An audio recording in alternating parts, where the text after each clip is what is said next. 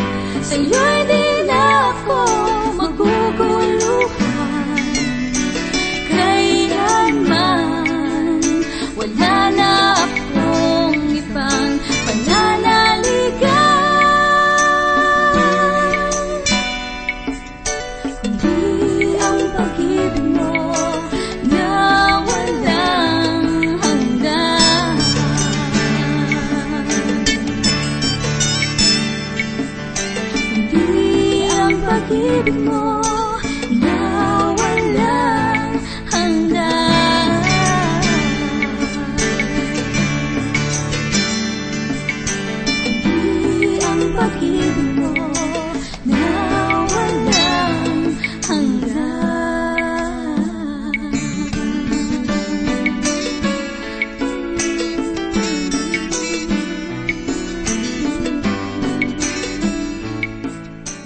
Isang mapagpalang araw po ang sumainyo mga kaibigan.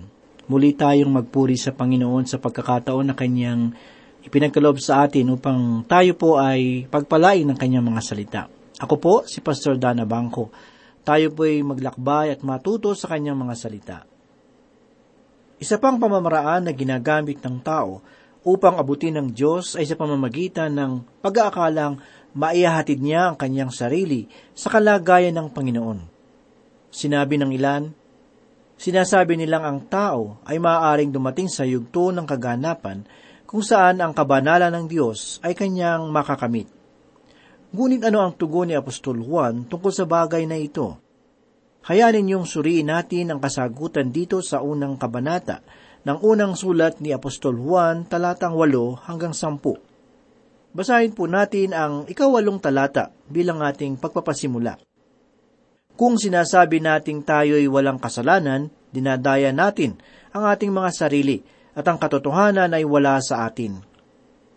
Maituturing kong ang pahayag na ito ay masigit pang mabigat kaysa sa unang pananalita ng apostol tungkol sa isang sinungaling na tao. Sangayon kay Apostol Juan, kung ang isang tao ay dumating sa yugto ng kanyang buhay na sinasabi niyang siya ay hindi na nagkakasala, ang kanyang buhay ay wala ng katotohanan. Ang taong iyon ay hindi lamang maituturing na sinungaling, kung hindi, hindi na pinananahanan ng katotohanan. Ibig sabihin, nililin lang ng taong iyon ang kanyang sarili. Ang kanyang pahayag ay para sa kanyang kasiraan at hindi para sa kasiraan ng kanyang kapwa o ninuman. Naaalala ko tuloy ang kwento ng isang mag-aaral ng banal na kasulatan na nagpatotoo tungkol sa kanyang kaklase, na mahirap pakitunguhan. Ang sabi ng mag-aaral na ito, ang kaklase niya raw ay nagsabi sa kanya na hindi na raw ito nagkakasala simula pa lamang noong mga nakaraang mga taon. Dahil rito, ang mag-aaral na ito ay nagkaroon ng pangambang makipagkaibigan sa kanyang kaklase sapagkat baka hindi ito magustuhan ang kanyang magaslaw na pag-uugali. Minsan nga ay natatakot pa siya na baka sumpain siya nito dahilan sa ito ay banal at siya ay isang baguhang mag-aaral ng banal na kasulatan. Bunga nito, walang mga mag-aaral sa paaralan ang nagnanais na makipagkaibigan sa lalaking iyon sapagkat hindi nila maabot ang kanyang naisin bilang isang nagbabanal-banalan. Kaibigan, kung ikaw man ay isa sa mga tao na nakarating na sa kaganapan ng banal na buhay, ikinalulungkot kong sabihin na kahabag-habag ang iyong kalagayan sapagkat napakahirap pakisama sa isang taong nag-aakala na siya ay laging tama at hindi na nagkakasala. Muli po ang sabi ni Apostol Juan ay ganito, Kung sinasabi nating tayo'y walang kasalanan, dinadaya natin ang ating sarili at ang katotohanan ay wala sa atin hindi natin magagawang dalhin ang ating sarili sa banal at wagas na kalagayan ng Diyos, sapagkat ang lubos na kabanalan ay hindi maaaring makamtan dito sa daigdig. Hayaan ninyong magbigay uli ako ng isang halimbawa at patotoo tungkol sa bagay na ito. Isang kaanib sa simbahan ang lumapit sa kanyang pastor at nagsabi, Pastor, alam niyo bang naranasan ko na ang kabanalan kagabi? Ang sagot ng pastor, gayon po ba? Sa paanong paraan? Ang tugon ng lalaki, hindi ko po may paliwanag, pastor. Subalit, ang alam ko lang ay narating ko na ang kalagayan na hindi na ako magkakasala pa. Lumipas ang ilang mga araw, ang lalaking niyon ay hindi na nakita ng pastor, subalit isang kaanib sa simbahan na kapitbahay ng lalaking iyon ang nagpatotoo tungkol sa pag-uugali ng taong iyon. Ang sabi ng kapitbahay na ito ang lalaki raw na iyon ay mayroong anak na madalas magtabi ng kanyang sasakyan sa bakuran ng kanilang bahay. Hindi ito nagugustuhan ng lalaki, kung kaya't nang hindi na nito mapigilan ang nararamdamang pagkainis sa kanyang anak, ay sinigawan niya ito. Dahil rito, ang kapitbahay na kaanib rin sa simbahan na kanilang pinupuntahan ay nagkaroon ng pagkakataon na makausap ang lalaki. Tinanong niya ito kung anong nangyari sa kanya. Ang tanong ng kapitbahay, kaibigan, hindi ba't sinabi mong narating mo na ang kalagayan ng hindi pagkakasala? Bakit hindi mo napigilan ang iyong sarili at sinigawan mo ang iyong anak na naririnig ng maraming tao. Ang tugon ng lalaki, kaibigan, hindi yun isang pagkakasala, kundi isang pagkakamali. Ang tao sa tuwing nabibihag ng kanyang kasalanan ay gumagawa ng mga paraan upang pagtakpan ang kanyang hayag na pagkakasala at pagpapaimbabaw. Sinasabi sa salita ng Diyos na ang kawalang pagpipigil sa sarili ay isang pagkakasala, lalo na't ang iyong kinagagalitan ay isang kapatid sa Panginoon. Kaibigan, sino sa iyong palagay ang nalilinlang sa tuwing sinasabi mong ikaw ay hindi nagkakasala? Ang iyong kapwa o ang iyong sarili? Hindi ba't ikaw rin mismo ang nalilinlang ng iyong kamangmangan? Ang sabi ni Apostol Juan, ang gayong kapahayagan ay hindi katatagpuan ng katotohanan, sapagkat hindi nakikita ng taong sinungaling ang kanyang tunay na kalagayan bilang isang makasalanan. Ito ang nakalulungkot na kalagayan na maaaring marating ng isang tao sa kanyang sarili. Subalit sa kabila ng ganitong uri ng hayag na kahangalan, ay marami pa rin sa ating mga kababayan ang naniniwalang magagawa nilang kamtin ang kabanalan ng Diyos hanggang sila ay maging isang banal na hindi nakatatagpuan ng pagkakasala. Ngunit ang ganitong pag-aakala ay walang patutunguhan sapagkat walang sinumang nilalang ang maaaring magkamit ng kabalalan at kawagasan ng Panginoon sa pamamagitan ng sariling pagsisikap. Ano kung gayon ang nararapat nating gawin? Ang tumpak na kasagutan ay ipinahayag sa atin ni Apostol Juan sa ikasyam na talata ng unang kabanata. Ang sabi niya, Kung ipinapahayag natin ang ating mga kasalanan, siya ay tapat at banal na magpapatawad sa ating mga kasalanan at tayo'y lilinisin sa lahat ng kalikuan. Sa patuloy nating pagsusuri sa talata, minsan pa nating matatagpuan sa talatang ito ang salitang kung na ilang ulit na ring ginamit dito sa unang kabanata. Mula pa lamang sa ika-anim hanggang sa ikasyam na talata, ay paulit-ulit na ginagamit ang salitang ito upang maghatid ng mahalagang mensahe. At para sa masigit na kaunawaan sa pahayag ni Apostol, nais ko po muling basahin ang ikaanin na talata hanggang ikawalo upang bigyan diin ang nais ipabatid ng apostol.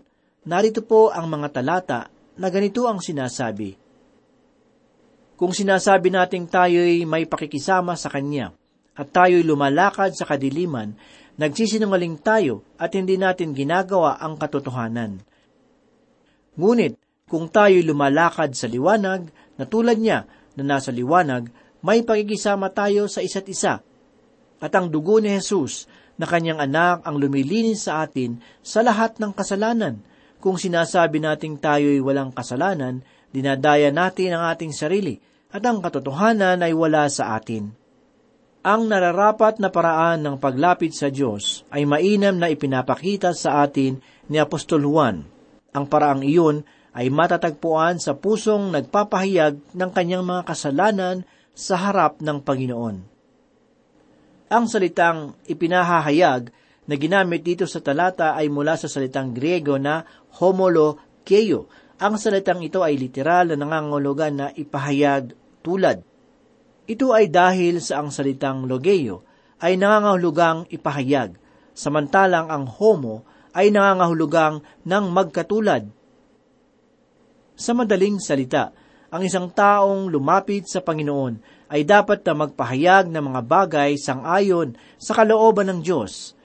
Ibig sabihin, kung sinasabi ng Panginoon na ang bagay na iyong ginawa ay isang kasalanan, dapat mo itong aminin at sabihin sa Diyos na, O Panginoon, sang-ayon sa iyong pahayag ay nananalig akong ang aking ginawa ay kasalanan. Dahil rito, lumalapit akong may pagpapakumbaba sa iyong harapan upang hingin ang kapatawaran sa aking kasalanan sa pamamagitan ng dugo ni Kristo. Kaibigan, ito ang kahulugan ng pagpapahayag ng kasalanan. Ito rin ang tunay na diwa ng pagsisisi o pagbabalik loob sa Diyos. At ito rin ang pinakamahalagang pangangailangan ng mga simbahan sa panahong ito. Ito ang daan ng Panginoon sa bawat mananampalatayang nakikipaglaban sa kasalanan. Isang madamdaming patotoo ang aking nabasa tungkol sa isang mananampalatayang pinagtaksilan ng kanyang asawa. Dahil sa labis na sama ng loob, ay nagpasya siyang hiwalayan ng kanyang asawang babae. Kasabay nito ay nawalan rin siya ng hanap buhay at nawalan rin siya ng maayos na tahanan. Lumapit siya sa isang pastor at sinabi rito, Pastor, ang aking puso ay batbat ng hapdi at kabiguan. Ninais kong paglingkuran ng Diyos, subalit binigo ko siya. Kaya naman damang-dama ko sa aking sarili ang labis na kabiguan. Dahil sa bigat ng suliranin na nadarama ng lalaki, pinayuhan siya ng pastor na ibuhos sa Panginoon ang lahat niyang nararamdaman. Ang sabi ng pastor, Kaibigan, iiyak mo sa Diyos ang lahat ng bagay at hanapin mo ang kanyang kalinga at tulong, sapagkat ang Diyos ang ating Ama na nagmamalasakit sa atin ng tunay, sapagkat kung ipahayag natin sa Panginoon ang ating mga kasalanan, ay nakatitiyak tayo sa kanyang paglingap. Subalit matapos ang pagsisisi sa ating mga kasalanan, doon na lamang ba natatapos ang lahat o ang Diyos ay mayroong mahalagang ginagawa? Kung babalikan natin ang kwento tungkol sa alibughang anak, matutunghayan natin na noong ang suwail na anak ay nakauwi na sa tahanan ng kanyang ama, ang anak ay mainam na nilinis sapagkat hindi isusuot sa kanya ang magarang kasuutan kung ang kanyang katawan ay amoy babuyan ang kultura ng mga Romano ay may malaking pagpapahalaga sa kalinisan at naniniwala akong ang anak na iyon ay dumaan sa mainam na paglilinis bago natanggap ang kasuutan ng karangalan. Ganito ring paraan ang dapat nating malaman na kung ipinapahayag natin sa Diyos ang ating mga kasalanan, ito ay nangangahulugan na tayo ay dapat lumayo rin sa kasalanan. Sa madaling salita, Tinatalikuran natin ito at kinamumuhian sapagkat sinusunod natin ang kalooban ng Panginoon na nagsasabing dapat natin itong talikuran. Gayun din naman, nalalaman natin ang kasalanan ay isang maruming bagay. Ito ay labis na kinamumuhian ng Diyos. Ngunit ang ating pagpapahayag sa ating mga kasalanan ang siyang nagpapanumbalik sa atin sa matamis na ugnayan sa Panginoon. Ang sabi pa sa ikasampung talata ay ganito, Kung sinasabi nating tayo hindi nagkasala, ginagawa nating siyang sinungaling at ang kanyang salita ay wala sa atin. Ibig sabihin, hindi natin dapat na gawing sinungaling ang Diyos, kundi lumapit tayo sa Kanya at ibukas natin sa Kanyang harapan ang nilalaman ng ating puso at sabihin sa Kanya ang mga bagay na bumabagabag sa ating kalooban. Ibuhos natin sa kanyang harapan ang lahat ng mga kabigatan at suliranin. Sabihin natin sa kanya ang ating mga kahinaan, ang ating mga kabiguan, ang ating mga kalungkutan at ang lahat-lahat ng mga bagay na nagbibigay hapdi sa ating buhay. Sabihin natin sa ating Ama na nais natin siyang makapiling. Sabihin natin sa Kanya na hagad natin ang Kanyang matamis na pagkalinga, na nais natin siyang paglingkuran. Kaibigan, sabihin mo ang lahat sa Diyos at makakaasa kang makakamit mo ang kaaliwang kaloob ng kanyang pagmamahal sa iyo sa pamamagitan ng kanyang anak na si Yesu Kristo. Kaibigan, nais kong tandaan mo ito. Ang kasamaan ay laging may kaakibat na kapahamakan. Maaaring ang kasalukuyang kalagayan nito ay naranasan na may kasaganahan at pagdiriwang. Subalit dapat pa rin nating maunawaan na mayroong wakas na magbibigay katarungan laban sa kanyang mga ginawa. Ang kasamaan ay likas sa tao, ito ay madali niyang naisa sa katuparan sapagkat siya ay isang makasalanan. Marahil mahalagang malaman natin na ang ating makasalanang kalagayan ay hindi dahil sa kasamaan na ating nagagawa, kundi dahil sa kalikasan na ating tinataglay. Tayo ay namumunga ng masama sapagkat ang ating espiritual na kalagayan sa harapan ng Diyos ay makasalanan. Pakinggan po natin ang dakilang pahayag na sinabi ni Apostol Pablo sa ikalimang kabanata ng Roma. Subalit, pinatutunayan ng Diyos ang kanyang pag-ibig sa atin, na noong tayo'y mga makasalanan pa, si Kristo ay namatay para sa atin, lalo pa ngayong itinuturing na tayong ganap sa pamamagitan ng kanyang dugo. Ay maliligtas tayo sa saglit ng Diyos sa pamamagitan niya. Sapagkat kung noon ngang tayo'y mga kaaway, ay pinakipagkasundo tayo sa Diyos sa pamamagitan ng kamatayan ng kanyang anak. Lalo ngayong ipinagkasundo na, ay maliligtas tayo sa pamamagitan ng kanyang buhay. At hindi lamang gayon, kundi tayo'y nagagalak rin sa Diyos sa pamamagitan ng ating Panginoong Heso Kristo, na sa pamamagitan niya ay tinamo natin ngayon ang pakikipagkasundo Kaya't kung paanong sa pamamagitan ng isang tao ay pumasok ang kasalanan sa sanlibutan, at sa pamamagitan ng kasalanan ay ang kamatayan, kaya't dumating sa lahat ng mga tao ang kamatayan, sapagkat ang lahat ay nagkasala. Tunay na ang kasalanan ay nasa sanlibutan bago pa dumating ang kautusan, ngunit hindi ibinibilang ang kasalanan kung walang kautusan. Gayunmay ang kamatayan ay naghari mula kay Adan hanggang kay Moises, kahit sa kanila na hindi nagkasala ng tulad ng paglabag ni Adan, na siyang anyo ng isa nang darating. Subalit, ang kaloob na walang bayad ay hindi gaya ng pagsuway, sapagkat kung sa pamamagitan ng pagsuway ng isa ang marami ay namatay, lalo pang sumagana para marami ang biyaya ng Diyos at ang kaloob dahil sa biyaya ng isang tao na si Yesu Kristo at ang kaloob na walang bayad ay hindi gaya ng ibinunga ng pagkakasala ng isang tao, sapagkat ang kahatulan dumating na kasunod ng pagkakasala ng isa ay nagbunga ng paghatol, subalit ang kaloob na walang bayad na kasunod ng maraming pagsuway ay nagbunga ng pag-aaring ganap. Sapagkat kung paanong sa pagsuway ng isa ay naghari ang kamatayan sa pamamagitan ng isa, ang tumatanggap ng kasaganahan ng biyaya at kaloob ng pagiging matuwid ay lalo pang maghahari sa buhay sa pamamagitan ng isa, si Heso Kristo. Kaya't kung paanong sa pamamagitan ng isang pagsuway ay dumating ang kahatulan sa lahat ng mga tao, gay naman sa pamamagitan ng isang matuwid na gawa ay dumating sa lahat ng mga tao ang pag-aaring ganap at buhay.